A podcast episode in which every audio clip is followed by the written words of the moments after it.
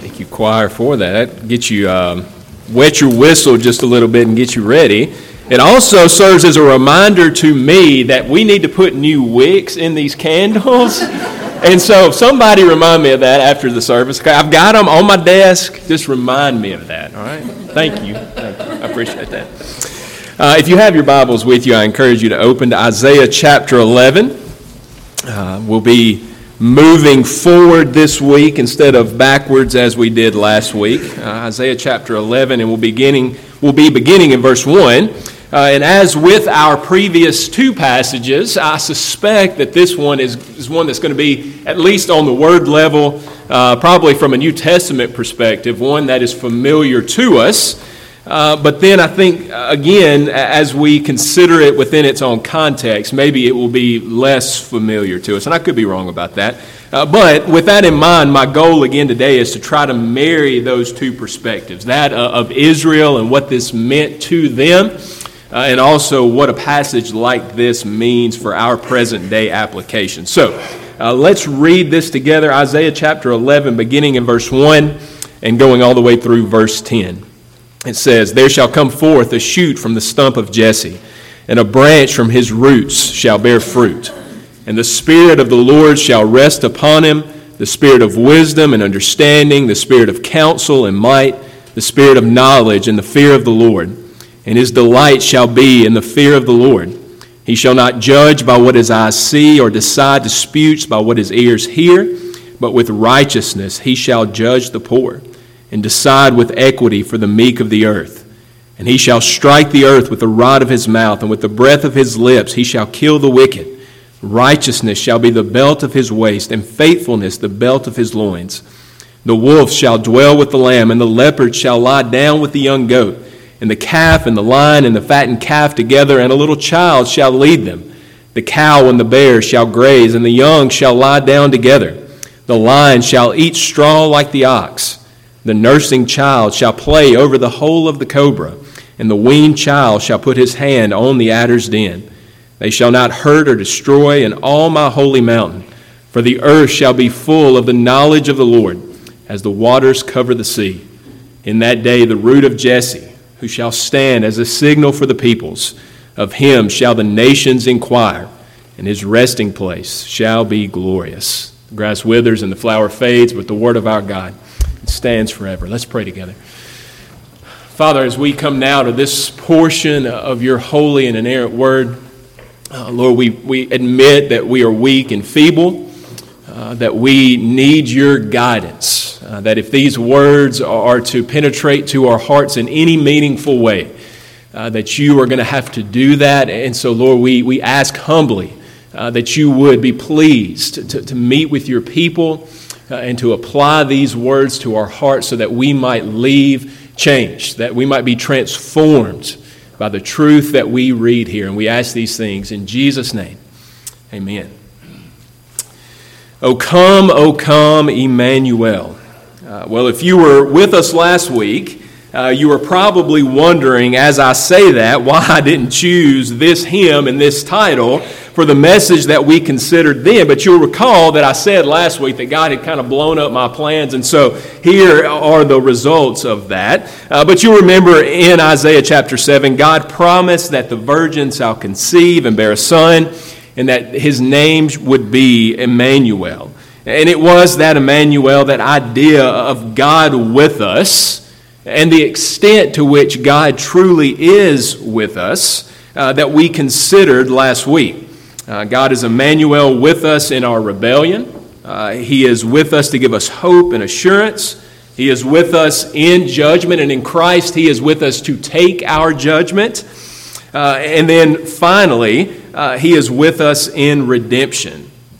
And all of this, of course, finds its fulfillment and is confirmed in the person of the incarnate Son, who took on flesh, who came near so that through his work of redemption, he might be our God and we might be truly his people for all of eternity. He is Emmanuel.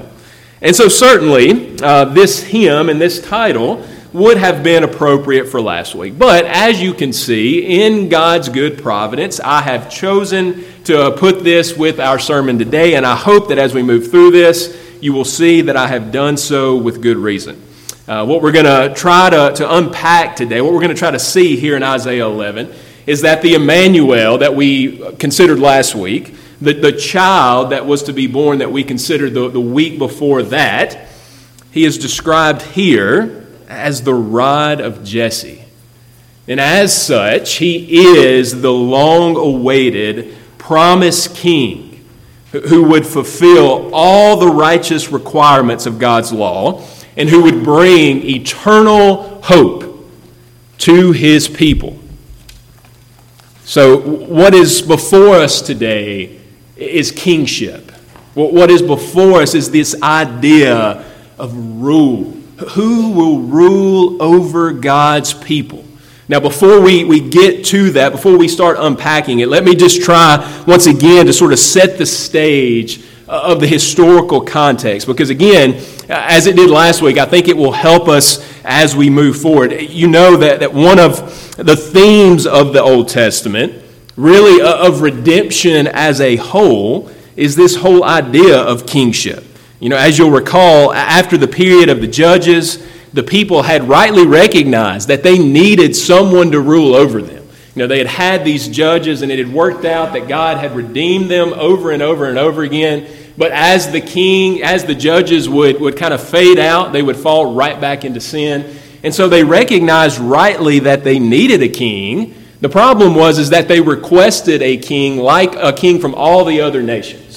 They didn't recognize that the king they had truly was God himself, that they needed a king who was like their God, who was their God. And so they request a king like all the other nations have, and God gives them that. He gives them Saul.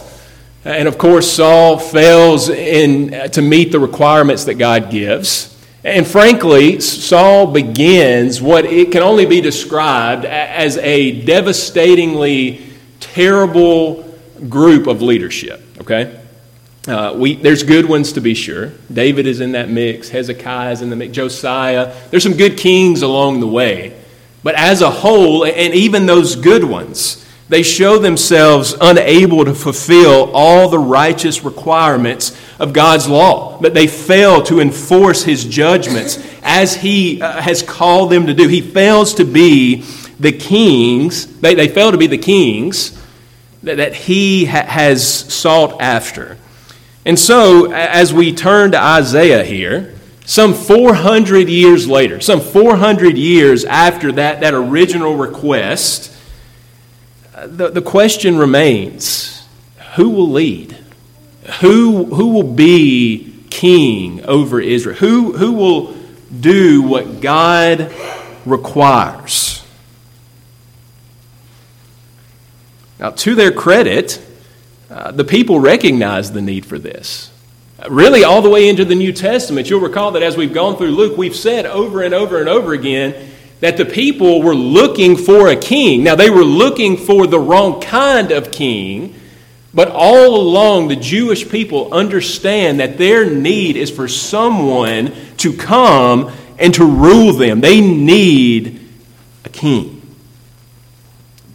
Well, here in Isaiah, you'll recall that the two kings that are active at this point are Pekah in the north, and he has made his alliance with Syria so that he might be able to attack Judah and then go and attack Assyria, who is this threat that's looming.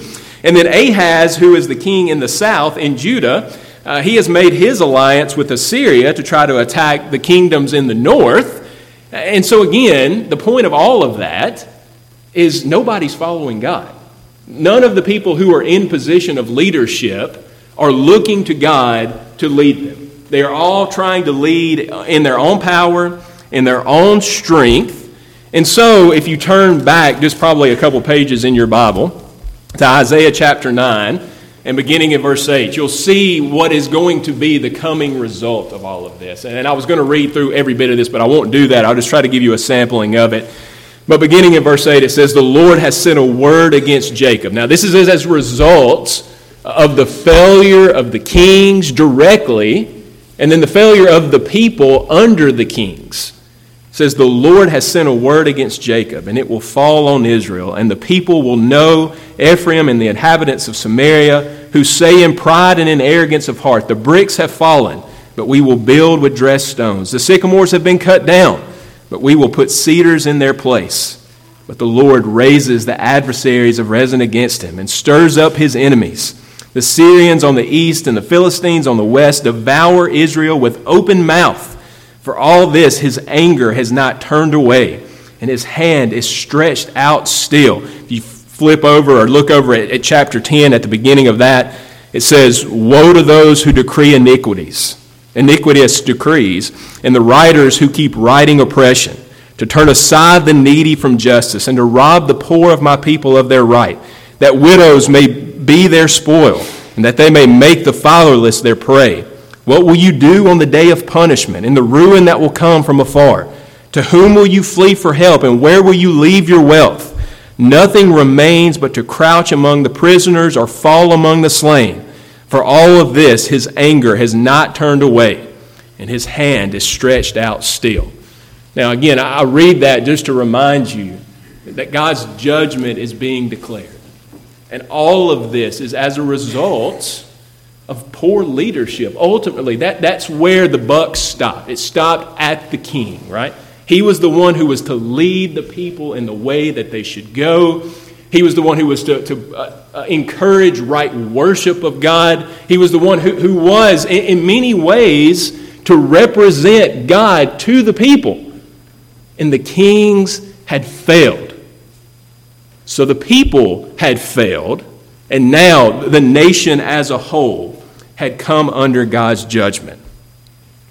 And so all of this sets the stage, and again, it leads us to the question of who will rule? Who will bring God's people out of all of this great judgment that is coming? Who will lead them out of exile? Will God forget his promise? Will God finally give them over once and for all? Well, in Isaiah chapter 11, God reminds them through the prophet Isaiah that he is a covenant-keeping God, that he will not simply give his people over, but there is a king coming, a king who will finally rule as God requires. And one who will, as we've said, bring hope and bring peace to his people. And that's what I want us to see here. So, 4 points. The first two are going to show us how this king fulfills God's requirements. And the last two are going to show us how he brings hope and peace to his people, okay? So let's look at it together. The first one, to fulfill God's promise, we notice here that this Messiah is the Davidic king. He is the Davidic king. Now, to some degree or another, we have touched on this, but it's worth saying again that this really was requirement number one for anybody who was going to lead God's people. Now, don't get me wrong. God could have very well raised up a king from anyone, any nation, any person, any Israelite could have done that. But you recall in 2 Samuel chapter 7, he made a promise. He made a promise to David. You don't have to turn there, but it's a promise to make his kingdom an eternal kingdom, to set up his throne forevermore. And so the people recognize that God is, as we've said, this covenant-keeping God. That he doesn't turn back on his promises. And so if you were going to rule over Israel, requirement number one was you had to be descended from David. Now, let me just pause there just for a second. Because God's made a lot of promises throughout his word. One of those promises was to David. One of those promises was to Abraham and to Moses. Through Christ, he makes outrageous promises to all of us. And what these people recognize is the same thing that we need to recognize. He keeps his promises. He does not fail. Now, he may fulfill them in his own time and in his own way. But friends, we can trust him. And notice how he proves that point here. There in verse 1, he says, "There shall come forth a shoot from the stump of Jesse, and a branch from his roots shall bear fruit." Now, this is easy enough for us to illustrate. If you walk right out that vestibule door and you look to the south driveway, the first what used to be maple tree that was right there is now a stump, right? And it's sat there long enough at this point that what has happened to that stump has become more like a bush, right? Shoots have come out of the stump. That's the illustration that God is using here with Isaiah. The tree has been cut off. Destruction is coming. But from all of that destruction, there will come a shoot. And notice that shoot, he is not only a descendant of David, but he actually is greater than David. Normally, when they describe the kings of Israel, like if you were to turn back to 2 Kings chapter 18 and in verse 3, there the author is describing Hezekiah. And when he describes him, he says that he is a king after his father David, right?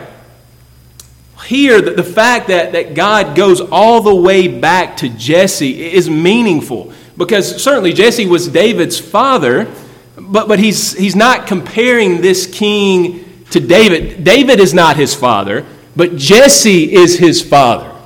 That's significant, right? Because what we have here is not just another king like the kings that have come, but what we have is another David. We have one who comes from the father of David. We have one who comes from Jesse.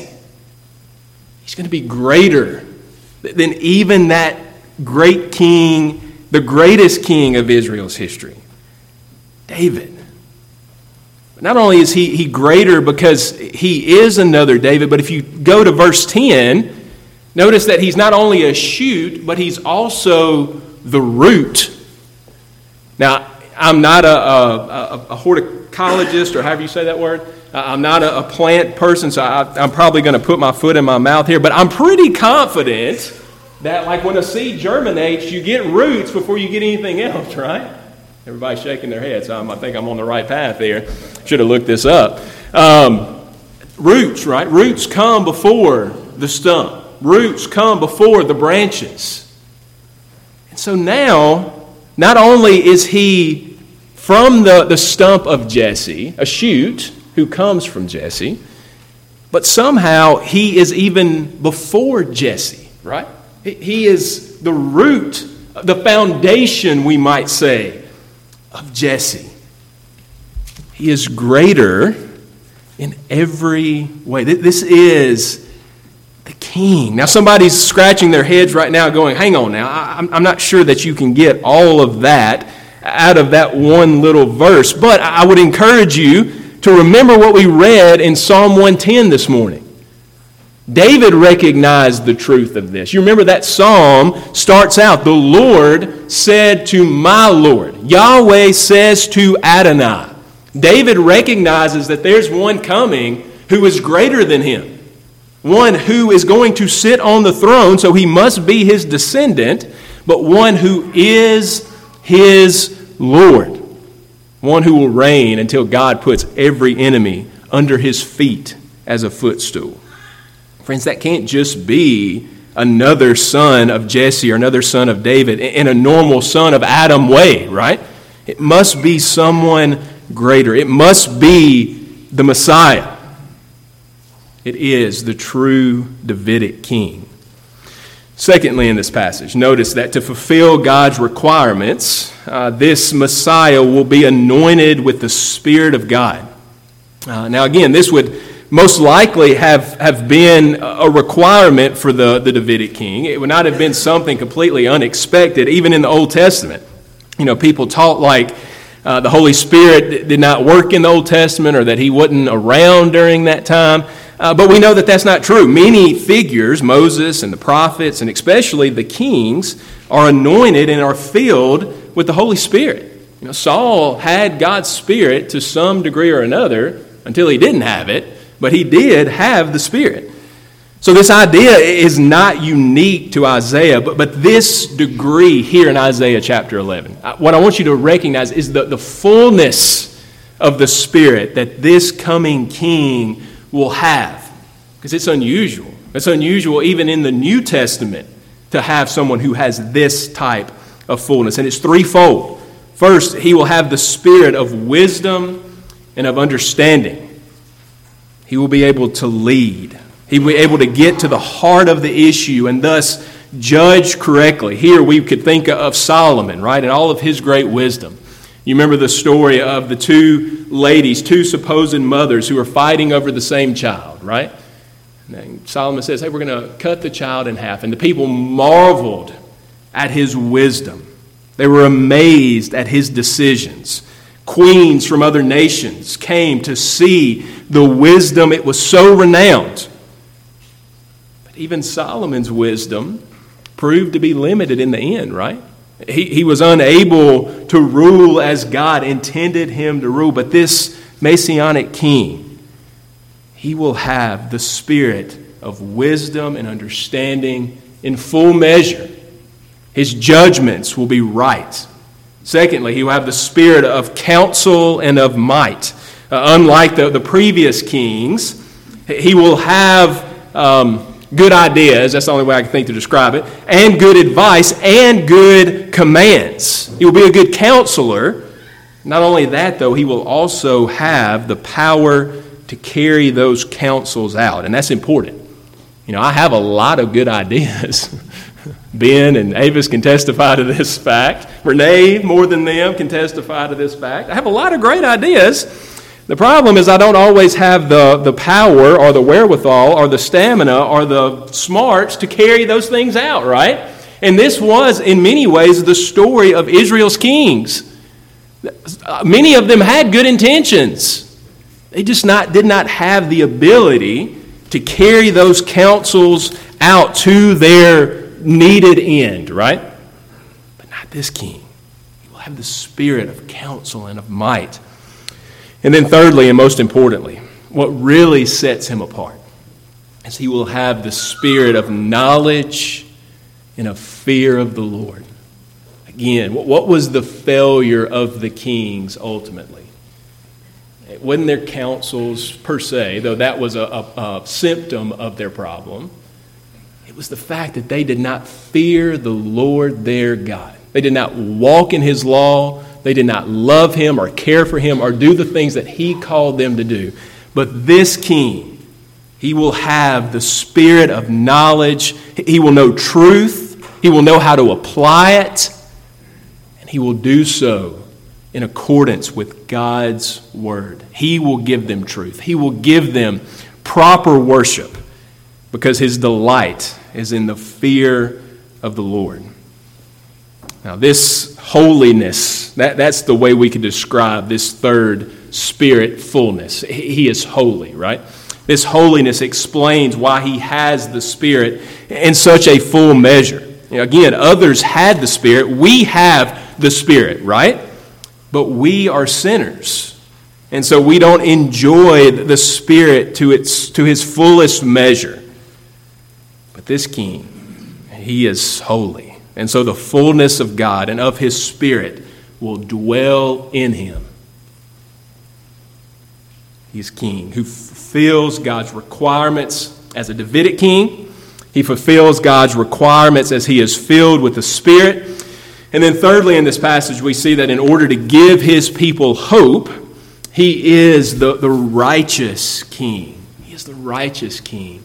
Now, to some degree or another, we could talk about holiness here, and that wouldn't be wrong. But in verses 3 through 5, what I really want you to see is that he is righteous in his judgments.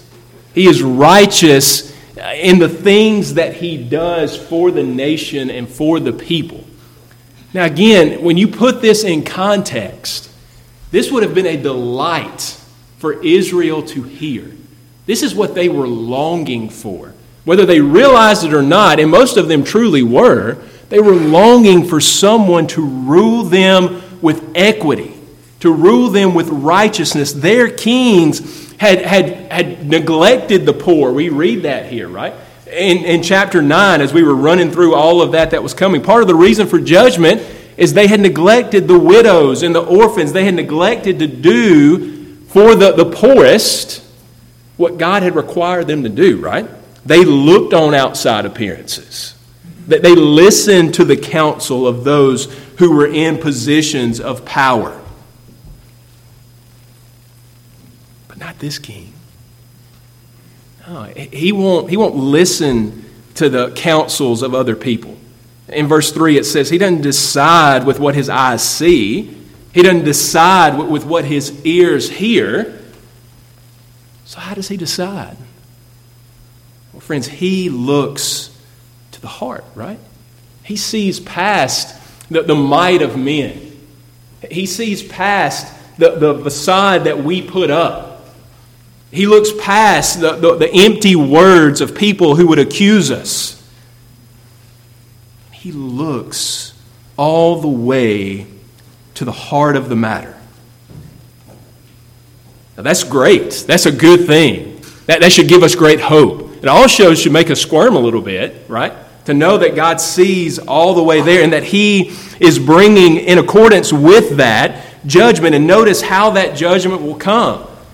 Not with swords, not with prisons, not with torture devices. No, his judgment will come by the rod of his mouth, by the breath of his lips. In other words, all that is required for him to bring judgment is for this king to speak. He will bring order. He will bring change. He will accomplish all his divine will with his righteous and faithful word. Righteousness that he wears as a belt, which symbolizes his readiness, his preparedness for action.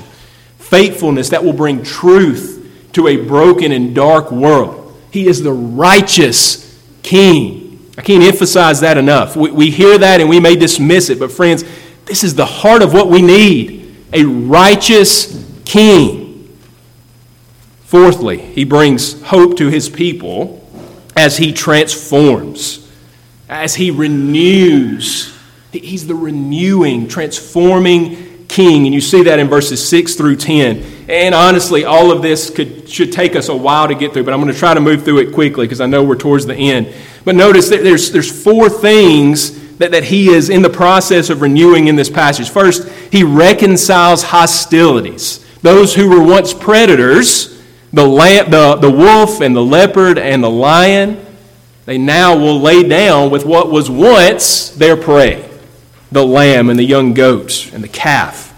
So congenial will the situation be, so unhostile, that a small child will lead the whole thing. In fact, the child here is pictured as having dominion. In some ways, this king is restoring the created order, right? He's taking us back to Eden, to that garden command to rule.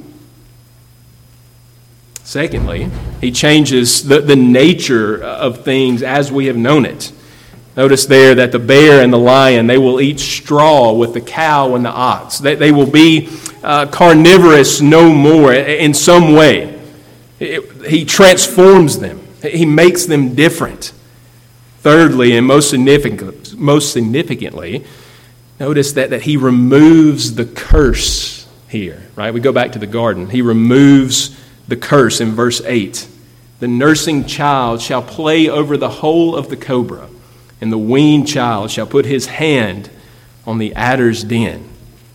Think back to Genesis 3:15 that we saw last week. It was enmity between the serpent and the seed of the woman.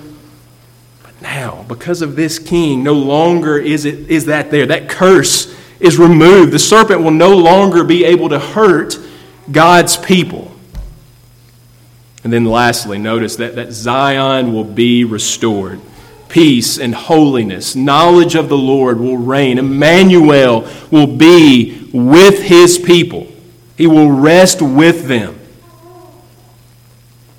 And so we have, friends, here in Isaiah chapter 11, this picture of the Messianic King And the question still lingers, however. It's a twofold question that still lingers. Who is this king, and when will he come? Now, again, we can't simply just pull this chapter out of its context and say, well, all of this is just a future event, because Isaiah is writing to a people with a purpose. And so somehow, in some way, there was a partial fulfillment of some of these things, right? And whether it was Hezekiah who was coming, whether it was another deliverer down the road, there was partial fulfillments of this promise along the way. But they were only partial, right? Because when we turn to the New Testament, who's ruling over Israel? Rome is really ruling over Israel, but there is no Davidic king. It seems like the whole thing is gone forevermore, right? But all of this, maybe more than any other passage that we're going to consider here in Isaiah, it does have that redemptive history component to it.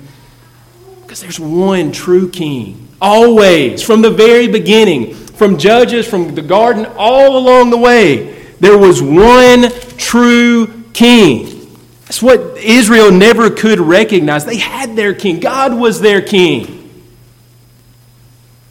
But in the New Testament, we find this messianic king, and we find him in the person and the work of Christ. Christ, who in Matthew chapter 1 is the Davidic king, right? You remember that genealogy starts out. He is the son of David. He had to be. But he's also the son of Abraham. He is the root. He goes back farther. Later in John's gospel, Jesus will say, before Abraham was, I am. He goes all the way back so that John in John chapter 1 and in verse 1 can say, in the beginning was the Word. The Word was with God, and the Word was God. He is the eternal Son who would sit on the throne of David. Then in Luke chapter 3, Jesus is the Spirit-filled King. You remember he's baptized, and the dove descends upon him, and the voice comes and says, this is my Son in whom I am well pleased. He's the sinless Savior who has the fullness of the Spirit within him so that he might rule the way that God requires for his king to rule. Then in Revelation chapter 19 and in verse 15, it says, from his mouth, this is Jesus, from his mouth comes a sharp sword with which to strike down the nations, and he will rule them with a rod of iron. It's from his mouth that his judgments come. Certainly when he returns, he will come riding a horse. He will come in judgment in full, but still, friends, it will be the words of his mouth that transform. It will be the words of his mouth that judge. And then finally, throughout all of Scripture, he is the renewing, restoring, transforming king. He transforms our personal lives. He said to Nicodemus, you have to be born again. Nicodemus, how can we do that? He said, you have to be born again. He brings, according to Paul, the spirit of reconciliation. He removes the curse. He restores Zion and the kingdom of God. You remember in Romans chapter 8, the creation is groaning. And yet Jesus, he renews it. In Revelation chapter 1 and in verse 5, he says, behold, I'm coming. I'm coming to make all things new. It is Christ, swaddled and lying in a manger, dependent and vulnerable, like us in every way except without sin, who is and who was and who will always be the long-awaited King.